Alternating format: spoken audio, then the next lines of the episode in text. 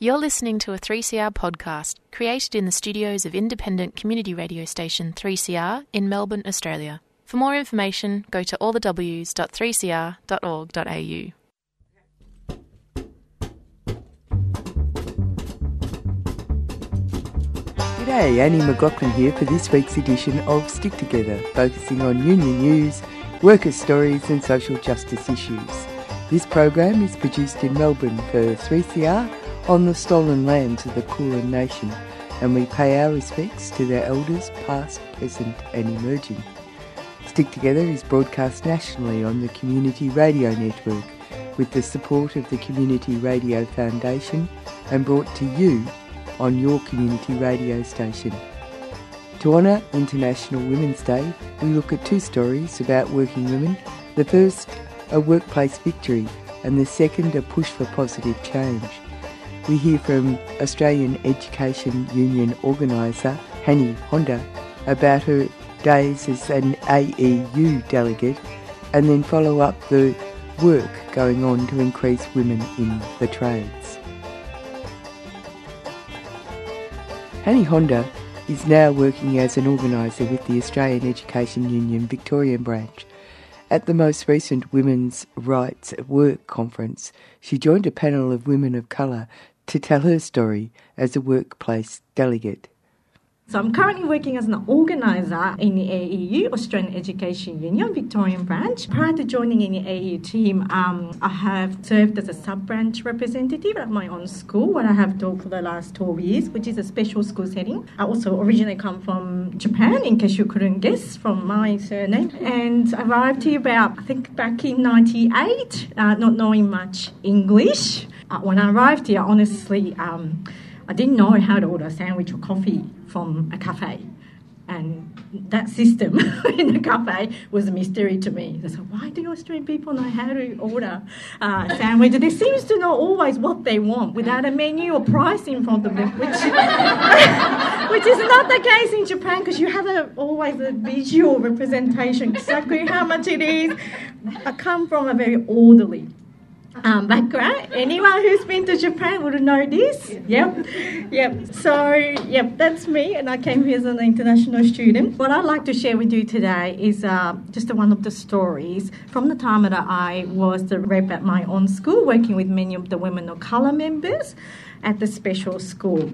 And because of the location of where my school is, which is in Glen Waverley, and the fact that my school has got a, a physical disability label attached, the school basically attracted a lot of that diverse uh, education support staff in recent years, and I'm really noticing that uh, from especially last five years or so, we've just started to have a lot of diverse women of colour staff coming to work as not, not necessarily as a teacher, but more as an education support staff. So their roles quite diverse. There could be allied health staff, there could be in the office, but majority of them, 80% of them, are working in the classroom with a lot of teaching staff and assisting the needs of and the learning of the students. I've been very fortunate and privileged to be able to represent those women. The last time I left the school, we had about 65 education support staff members, a lot bigger than a teacher member, to be honest.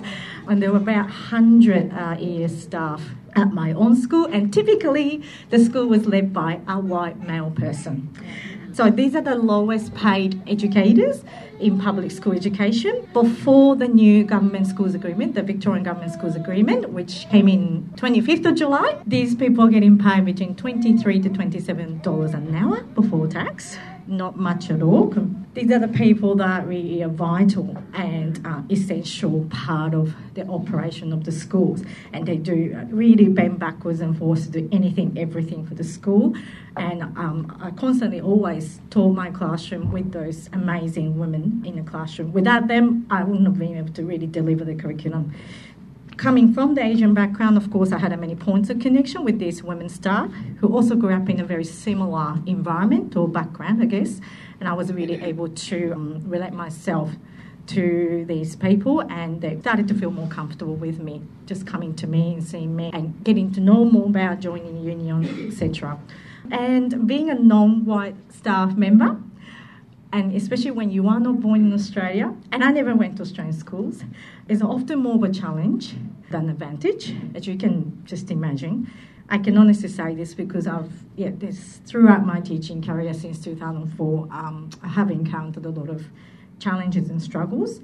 And I thought everybody was like this, like, you know, this is just a normal until I sort of started to be active within AEU and start interacting with other members that, who come from completely different background. Then I realized that no, this wasn't normal. Not, not everybody goes through these struggles and challenges. So it, it has been a um, sort of long time learning for myself, and especially um, standing up for a group of members. A lot of them are women and come from disadvantaged background and me representing a large sub branch um, was actually a little bit of a challenge at the start. But of course, you don't give up, you just keep going. The issue that was brought to my attention was that the many of the classroom support, education support staff were not provided with lockers uh, at my school, and therefore they had to um, really carry their backpacks or you know lunchbox and their handbags to wherever they went. And because of the nature of their role, which was to really more like a rotating within the school, um, because first session might be doing physio with the students, then next session might be swimming in a hydrotherapy uh, pool, then to finish off with the speech therapy session in the classroom. So you just have to carry bags all day, every day, which is quite inconvenient. And of course, you are carrying your valuables in your bag, and it, the life it, at school is just incredibly busy. So sometimes you just can't remember where you left your bag is. And by the time you came back to your bag, the bag was gone, missing. And some of them were newly arrived migrants in the country, so therefore they actually had a passport in their bags and. Because they didn't have a driver's license, so then, well, they'd never driven in their own country. Uh, they came here and, yeah, they don't have any ID card, so then they were carrying a passport, which wasn't, of course, smart choice. However, people sometimes just don't know that. That's the right thing to do, they believe, so they were doing it. So anyway, um, yeah, this concern was brought to my attention from number of um, those women uh, of colour members to me, and I was representing those people's voice at um, a school-based consultation committee. Basically, I took that matter to the principal's attention, and initially he looked at me and didn't really take the matters seriously. He's like, "Oh, what, what's the issue? Why can't you just carry a bag all day, every day? That's not that hard. It's not like you're carrying 10 kilogram, you know, weight in your bag. That's not a big issue. Then, so I called a series sorry, when I say ES, that's education support staff, ES meetings, was called to talk to um, yeah, those members and I made sure that uh, we provided a safe space for those staff who could then freely talk about their issues and concerns and ensure that the nobody will be identified or targeted because that's one thing they were very, very concerned about.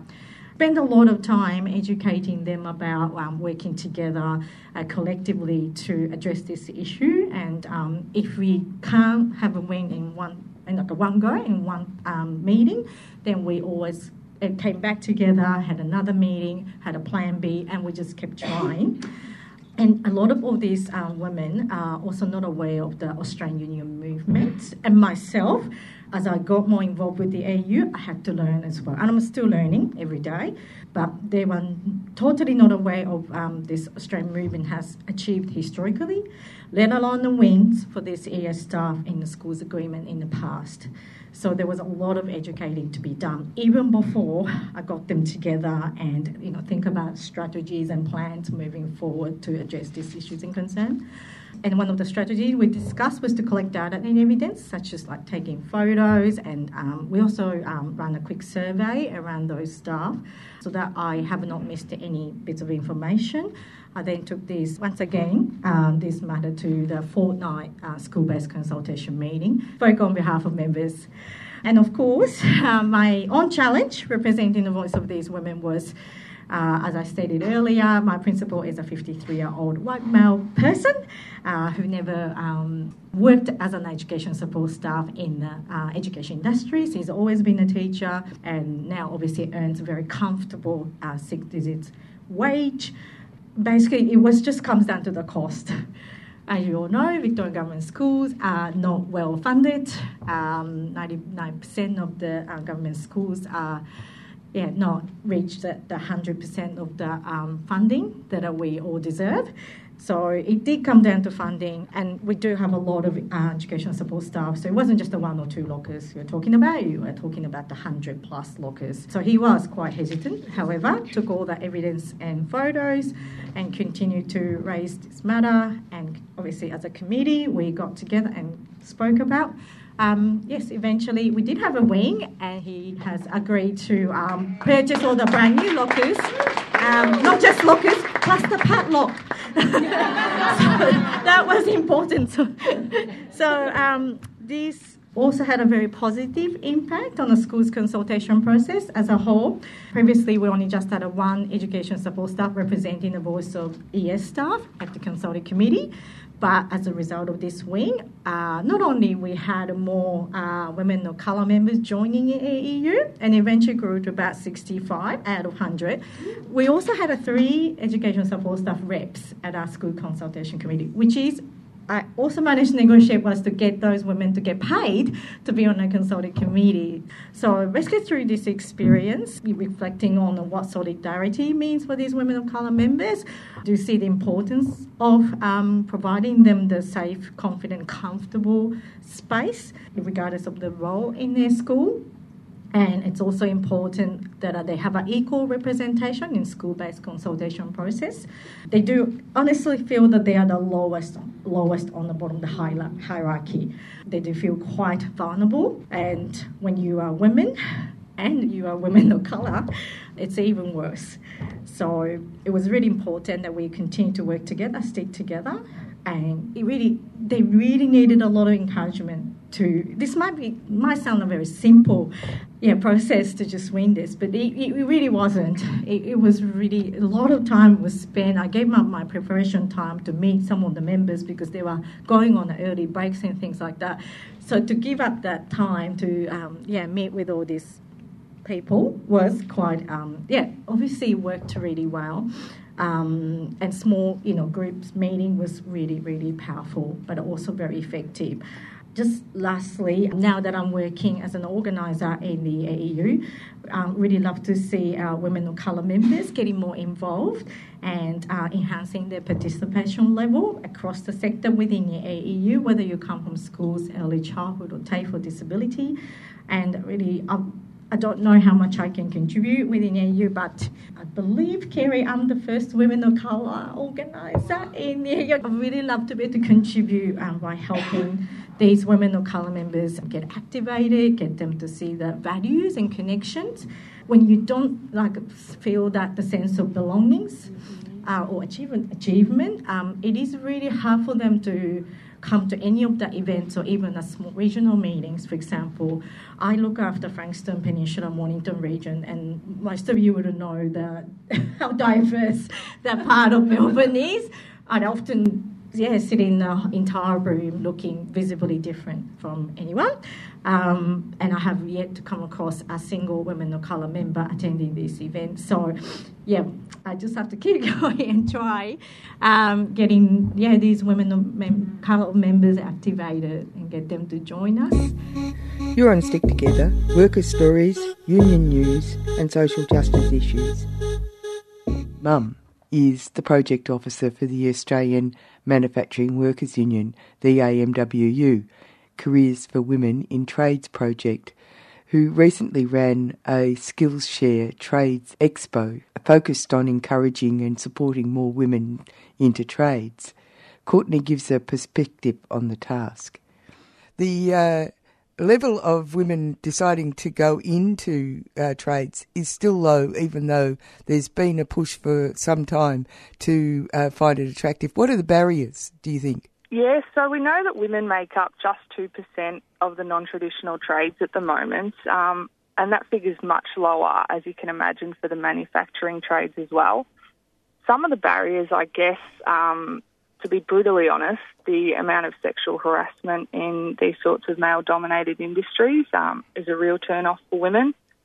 Even just um, a lack of employer understanding of the things that women will need in work sites like female toilets, um, which is just absolutely amazing that, um, you know, this sort of stuff's still going on in 2023. Um, but also just that lack of exposure in schools, um, and for mature age women to even, you know, consider the trades as an option. That's something we've been really trying to target through the project.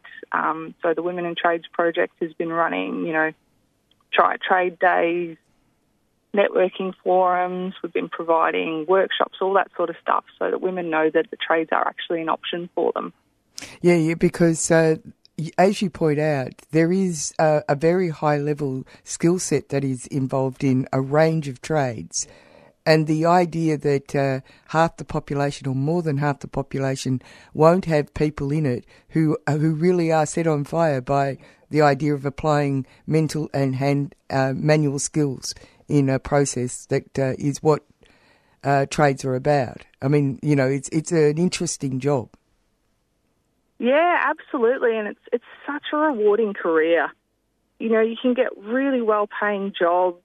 Um, you can get you know that satisfaction out of a bit of creativity, making something from start to finish. But I guess we figure trades to be a little something more to women. Um, you know, they can provide that sort of financial independence from a coercive relationship. Even stuff like providing a pathway out of the poverty cycle, we see it as so much more for women. You know, being able to show that the trades are more than just, you know, for men, women can show that, you know, we can do this too, that it is something, you know, that they can bring a lot of value to, um, not just in the work, but also to workplaces as well. Which leads to the question of the big issue of uh, sexual harassment, uh, actual work culture that uh, needs to change. Now, it's obvious that if you want to change it, you have to have um, more people uh, represented by uh, by the group, right? Because otherwise, the uh, dominant group can just walk all over people. Yeah, absolutely, and you know, it really relies on having having those you know, leaders in the workplace, um, often male leaders standing up and just sort of setting the tone for the culture. But also, it really does rely on the employer taking the initiative to provide training. I know Women on Site, for instance, are running a great program at the moment um, on gender violence, workplace gender violence. So it really is um, the employer's responsibility to step up. And, you know, it's not just a case of, oh, let's start hiring women. It's about starting to provide a real supportive environment um, and making sure that the women aren't going to be, you know, having a really rough time. A lot of work's being done in so many different areas. I think more recently we've been in Trades Hall, we've been pushing to end non-disclosure agreements um, in regards to sexual harassment. I think that'll be absolutely massive at the moment. You know, you can be working in one of these workplaces and you know, something terrible like that can happen to you and you can be forced to have to close your mouth about it for the rest of your life, which is just absolutely disgusting, to be honest. So, yeah, all these different bits of work that are being done by the union movement, it's just incredible. Um, and it really is making a difference. You're on Stick Together, worker stories, union news, and social justice issues. Same theme. I spoke to Hacia Atherton from Empowered Women in Trades to find out what her organisation is doing to encourage an increase in women taking up trades. I've got a long family history in trades. I'm from a fifth generation plumbing family and my own strong unconscious bias led me off to university and accounting, and I never even considered trades as a career pathway until a lot later in my life when my dad gave me an opportunity to work in our family factory floor, and I absolutely fell in love with welding. And I thought, wow, so a woman like myself with all of this access to trades, the family history in trades had such a strong unconscious bias that it wasn't a role for me. What um, would not cross the minds of women that don't have that kind of connection to the trade-based industries.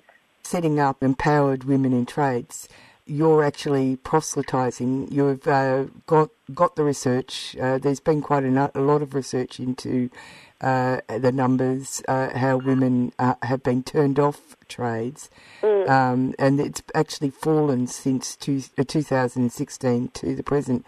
Can you talk to us? What are the reasons for why that even the amount that small amount that have been lured to trades have been moving away from it? Has a lot to do with uh, culture shifts that needs to happen. There's some basic uh, elements like toilet facilities on, on site for a lot of women because the culture issue, I believe, is not just connected to the low female representation, but the high levels of mental well-being among the male demographic in there. So the culture needs to shift for both men and women in the industries. Yeah, well, it's interesting you should say that about the female toilets because uh, I know that uh, the CFMEU actually had were taken to court over an issue in Victoria um, over female toilets. They were seen to be harassing the workplace when, in actual fact, what they were saying was that they needed to provide female toilets, and it went to court. Yeah, exactly. It went all the way to the High Court, and it, that was a good fight for them to have because pre having a female toilet or a second toilet that she could use, uh, people would have to stand, trusted people would have to stand in front of the toilet while she used it to keep her safe. Yeah, so um, there is a long way to go, but uh, as you've pointed out, it's very low numbers, 3% for mm. women in trades. Uh, but in actual fact, you're making a, um, a connection between uh, increases in uh, women's uh, full time earnings if they were to go into trades and an 11% boost in the economic growth uh, yeah. over the next decade, which is an interesting correlation, eh? It is an interesting correlation. And as much as there is uh, terrible stories out there, what we do is to work hard to find employers that value women, that already have started the culture change and cultural education, have support networks in place for women within their organisations, and they're in an environment where they can thrive and the company wants these women to thrive and even come up and mentor them into leadership roles, etc., etc. So although there is a lot of bad press out there, there is pockets of absolutely fantastic employers that really want to nurture the women into successful long-term careers. Well, it's not just for women apprentices. It's actually a, the apprenticeship system at the moment. Mm-hmm uh, needs more regulation. Yes, exactly. So if we look at the dropout rate, there's a high dropout rate, and that's for both uh, men and women. And part of that, again, is linking back to the cultural change. Young, younger men don't want to put up with the bullying and the harassment that they often get at either TAFE or on their employer site. And they, we can see that in the mental well-being stats and the dropout rates. So the culture shift in the industry has to happen not just for the women, but also for the next generation of, of younger men that are coming through. Oh, and, and also the thing is, the ideal with apprenticeships is that, you know, they get paid. I mean, it may not be the full rate, but they get paid. Uh, and they're being uh, looked out for by a skilled older worker and they gain the skills to be able to then be a qualified person themselves. And so some of the people have been concerned that they're not actually getting the skills, they're being used as dog bodies.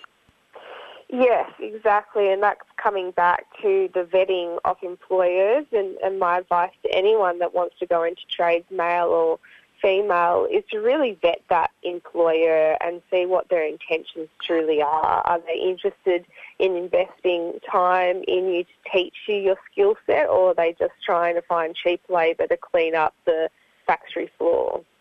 Now let's go back to girls. Um, it was t- I was speaking to uh, a person who's been was is working on the same project effectively, but for the AMWU, and they've just recently had a um, an expo uh, out in Broadmeadows. Um, and they're working on the same sort of issues. But uh, she said something really interesting. She said that the research shows that uh, by um, grade five, girls have already decided trades aren't for them. Yes, and that's why we've started at the moment some programs that start in year seven to try and change that mindset, and our intentions try to get programs into primary school because of that exact mindset, and that comes a lot from what they're seeing as they're young. There's Bob the Builder, not Brittany the Builder. A lot of the information they're still receiving at younger ages is very gender biased off, off the roles that we're meant to play in society.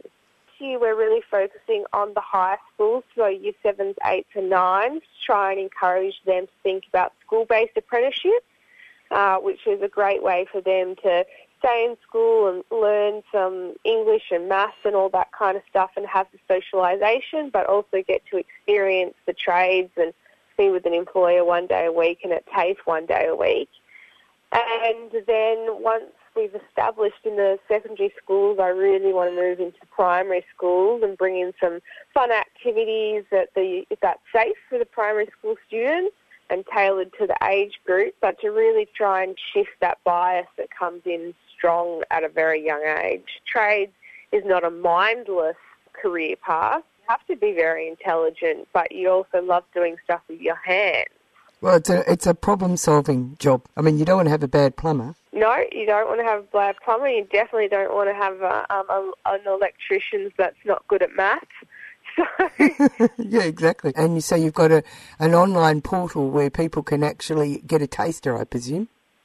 Yeah, exactly, and that's a lot there also for the parents. So if the kids are coming home excited about their plumbing experience or electrical experience, there's some information on there about what an apprenticeship is.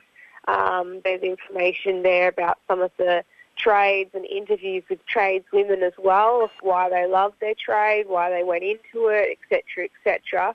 So that's a great resource for the parents if their child comes home excited about trades, for them to get a bit of an understanding because if they're from non-trade backgrounds, it's an unknown world for the parents and could be quite unsettling for them uh, not knowing what what to do or how to have the conversations about going into trade. Well, it's funny you should say that because I've got a niece and my family's are, are more sort of uh, focused on um, intellectual pursuits, but she's a, now a, a, very accomplished furniture upholsterer. Oh, and oh, wow. uh, and uh, I can say that she has just gone from uh, strength to strength. Yeah, exactly, exactly. And then that's the thing: if you have that skill set and that desire to use your hands, you will thrive in these industries. For Stick Together this week, if you want to catch up with our program, the podcast is available at 3cr.org.au or at your favourite podcast site.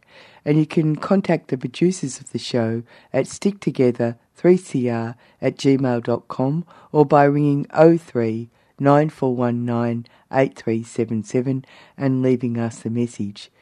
My name's Annie McLaughlin. Remember, wherever you are, whatever you do, there's a union for you. And until next time, stick together and happy International Working Women's Day.